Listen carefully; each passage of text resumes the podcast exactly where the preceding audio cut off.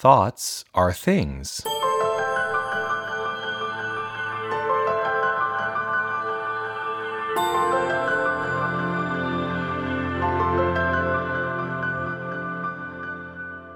So that song, I love that song. I love that song. That song has always represented breakthroughs for me. Throughout my the last 13 years since I came into New Thought and came into this drive and desire and passion to be a spiritual leader in this tradition. You know, I, I was saying before, um, the majority of my life I spent as an actor and singer, and uh, and and and I lived in New York City for a while pursuing that. I lived in LA for a while pursuing that, and nothing has fulfilled me as much as coming into this philosophy and really making this the point of view of my life to support other people to come into a deeper recognition of the truth of who they are. And so this song has had resonance with me since I first heard it by the original artist, who's a guy named Daniel Nahmod. He played at the center where I was involved and trained. Um, this is 11 or 12 years ago when this song first came out. And it's just always, it's always touched my soul. And get ready, my soul. Oh. How many of us are willing to step into that idea? Get ready, my soul, because I'm diving in. I'm ready. I'm going for it. Here I go. Here I go. A couple years ago, one of the breakthroughs that I had a couple years ago, um, um, I was in, I was in, I was in the island of Kauai, uh, which is the Garden Island as part of the state of Hawaii. Have any of you been to Kauai?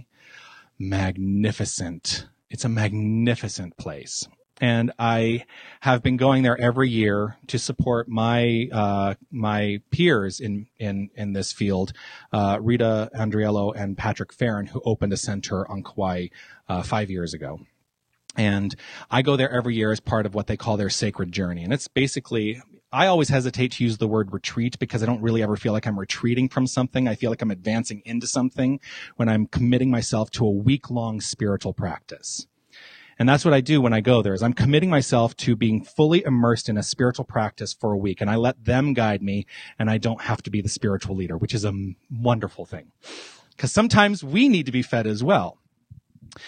So I was in Kauai a couple years ago and they were celebrating, I believe it was their, uh, it was an, uh, their ordination, actually. I think it was their ordination as ministers in this philosophy. And we, so one thing I also want to say is we utilize terminology that is common to Christianity, but that's just the history.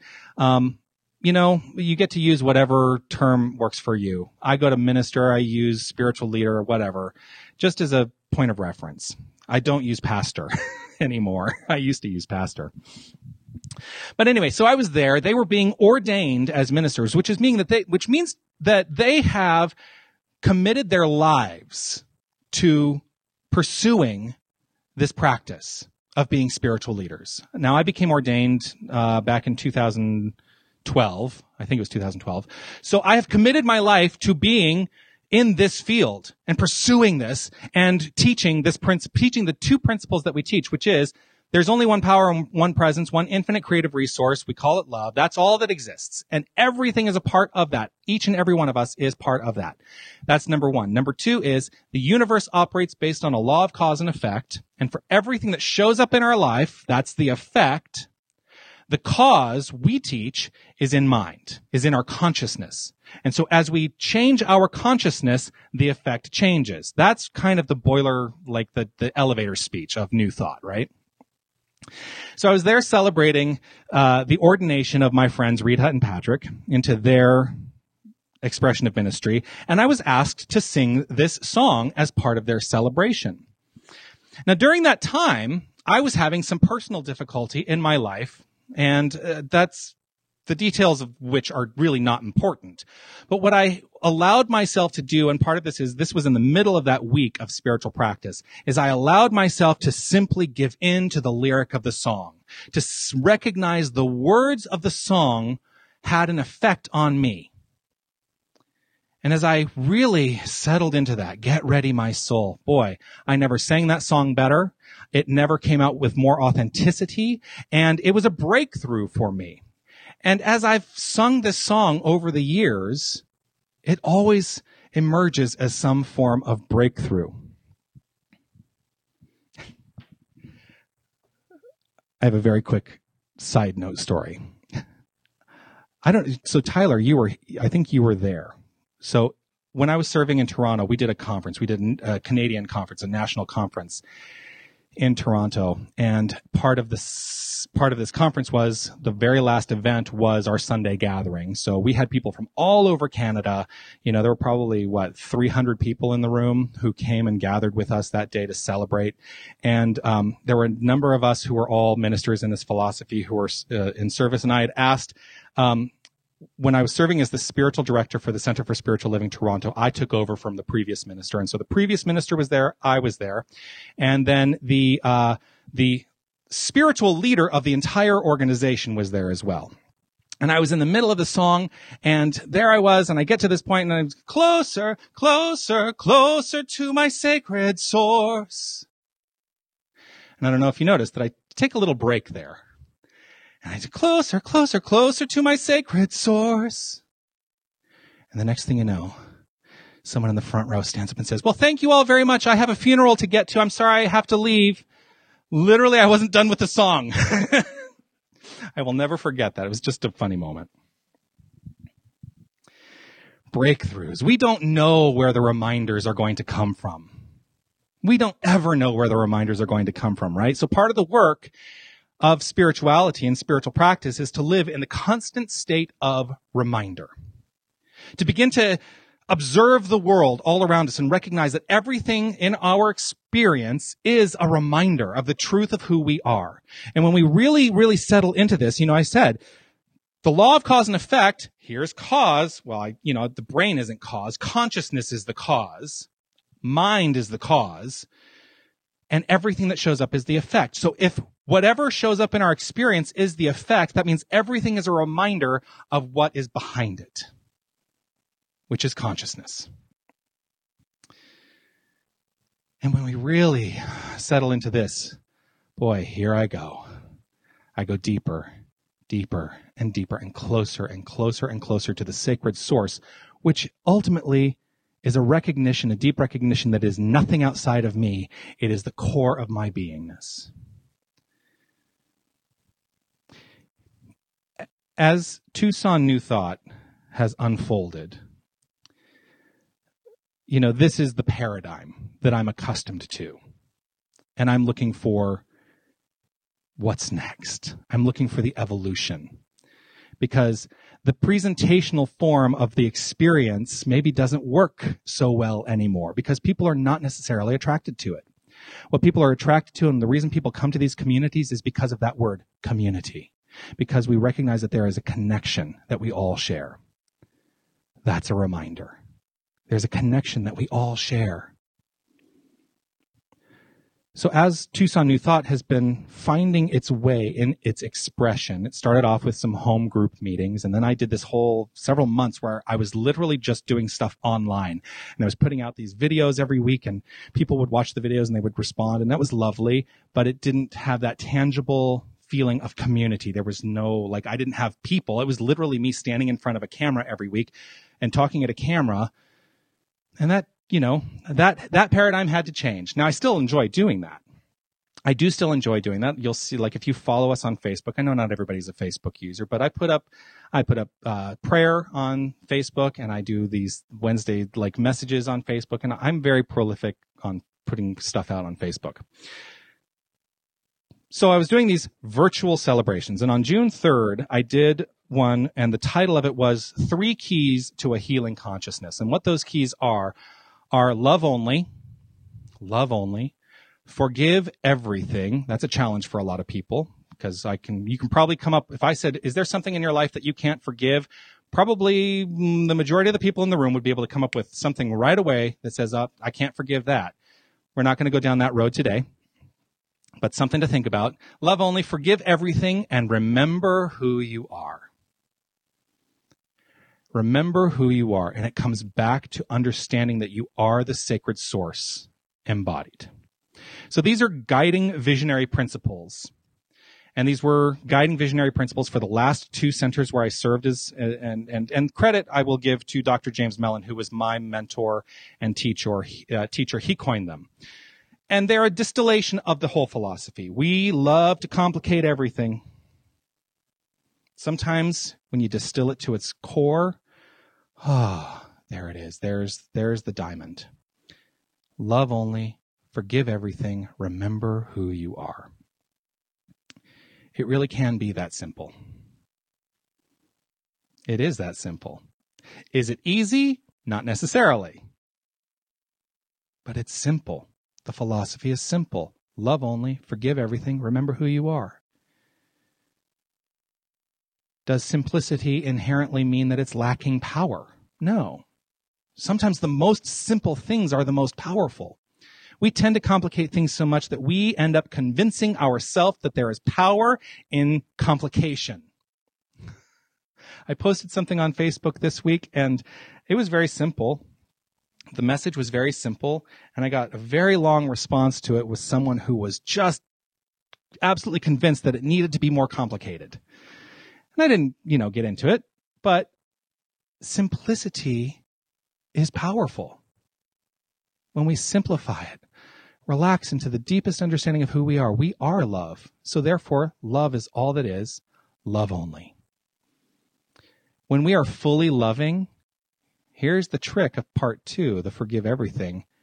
When we are fully immersed in and as love, we recognize that there is nothing that can't be forgiven. Because when we're immersed in love, we recognize, we begin to recognize, this is called radical forgiveness, that there was nothing that needed forgiving in the first place. Again, forgiveness is a whole other talk. but remembering who we are, remembering who I am, the journey of remembering who we are, here I go. Deeper, deeper, deeper, closer, closer, closer. in this book, Ernest Holmes wrote this The secret of spiritual power lies in a consciousness of one's union with the whole and the availability of good. The secret of spiritual power lies in a consciousness of one's union with the whole and the availability of good. Now, many people are attracted to this philosophy initially because there's this idea that we're teaching that you can get what you want in this world. That it's a philosophy of attraction, the law of attraction, right? If I think the right things, then I will attract those things into my life. And what I'm going to invite you to maybe consider is that it's not about getting, it's about giving giving of ourselves more and more and more. And when we understand and remember who we are, we are in the most givingness space. That's terrible English. We are in the most, we're in a space of givingness so deeply, and givingness I know is not a word, but I use it all the time. But we are in a space of givingness so deeply that we cannot help but attract to ourselves that which we are like. So when we give love, we receive love. It comes in equal measure. That's the spiritual power. That's the spiritual power that he's talking about here. When we are in a consciousness of our union with the whole. That's the whole philosophy. Our identify, our identification as the divinity, whatever you want to call it, the creative source, love, light, infinite power, consciousness, universal mind, we use a lot of different words to describe the same thing. And here's the thing about that. I talked about it a couple weeks ago. The minute we put word to it is the minute that we have limited it in our mind and it's actually an ineffable thing. We cannot truly grasp the infinite nature of it all. But we try.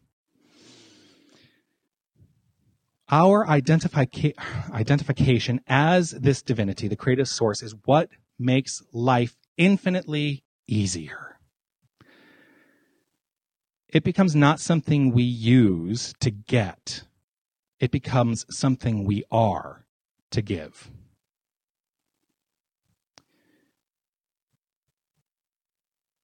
We forget sometimes, though.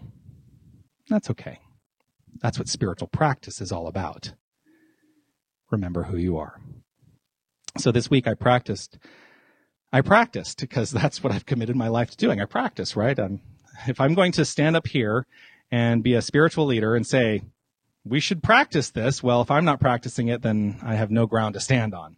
So I was in practice this week and, and, and I decided that I was going to go deeper in one particular area of my life. And that is in the expression of financial well-being that I had to truly come to that place of understanding this is how financial well-being works. When we understand that we are the infinite abundance of the universe and that that's what we are giving of ourselves from, then we attract the infinite abundance of the universe into our experience, not just as money, but as relationships, as love, as everything that shows up. So I was deep in this practice this week because frankly, I would like to have a little more money in my life. So that's the catalyst, right? And being in that practice, but not with the idea that I have to get, here's what happened. Three opportunities for the expansion of my personal finances showed up this week. And there you have it. Not because I was out there trying to get it, but because I was being it. I was letting go and giving in and going deeper and deeper, deeper. Here I go. So divine identification enhances and enriches life. And we get to decide what that enrich- enrichment looks like. Emerson said this, no law, Ralph Waldo Emerson, y'all know who he is? Ralph Waldo Emerson, Transcendentalist movement. No law can be sacred to me but that of my nature. Good and bad are but names very readily transferable to that or this. The only right is what is after my constitution. The only wrong is what is against it. Shakespeare put a little more easily. There is nothing good or bad, but thinking makes it so. There is nothing good or bad, but thinking makes it so. We're the one who make those kinds of determinations, right? So I get to decide what my life's enrichment looks like. It may look like something bad to somebody else, but that is not my concern. My concern, my, uh, my, my desire is that it is fulfilling for me and harms no one else. So let's spend less time worrying about what other people will think, more time identifying with the truth of our being. and you know what will end up happening? because here's here's here sometimes we worry about what other people think and it's because of this we feel actually embarrassed by being our true selves that's why we worry about what other people will think because we think we're going to be judged for it that's a decision but here's what I'm going to encourage us all to do. Be true to who you are. Remember who you are. Express that whole, wholeheartedly and you will have a when Harry met Sally moment. Do you all know that movie? So she's sitting in the diner, right? And she has her experience. And the woman at the next table says, I'll have what she's having. Remember that moment? It's the same with spirituality. When we are fully immersed in our beingness and expressing as that, with abandon and not allowing ourselves to become embarrassed by what other people will think, here's what happens. We become the way showers. We become the light. And people will look at us and say, I'll have what they're having. I'll have what he's having. I'll have what she's having. We have the opportunity, each and every one of us, to be way showers of a life well lived. We must not let the opinions of others stop us. Remember who you are. That's the antidote. Here I go. Deeper, deeper, deeper. Closer, closer, closer. And I'm going to final, finally say this. There are people who are looking towards spiritual practice because they think it will make them more spiritual. You cannot be any more spiritual than you are right in this moment. You cannot be any more divine than you are right in this moment. Can you express it more freely? Sure. But you cannot be it because the infinite nature of your being, every cell, every fiber, all the space between the atoms of your beingness, it's all divine. You cannot be more than infinite, which is what you are. Each and every one of you. Infinite, perfect, So let's take that and let us begin to remember who we are and live life and action accordingly. Namaste.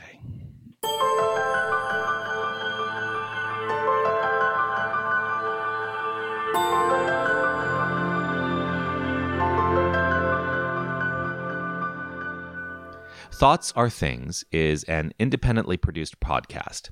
You can check out my blog, sign up for regular updates, or leave a comment on what you've heard today by visiting jonathanzenz.com. Also, check out the latest on the development of the spiritual community I am founding in Tucson, Arizona by liking our page on Facebook. Use the search function on Facebook and look up the page by typing in Tucson New Thought. Finally, my book, Thoughts Are Things, is now available on Amazon.com. Just look up Jonathan Zenz at Amazon and order your copy today.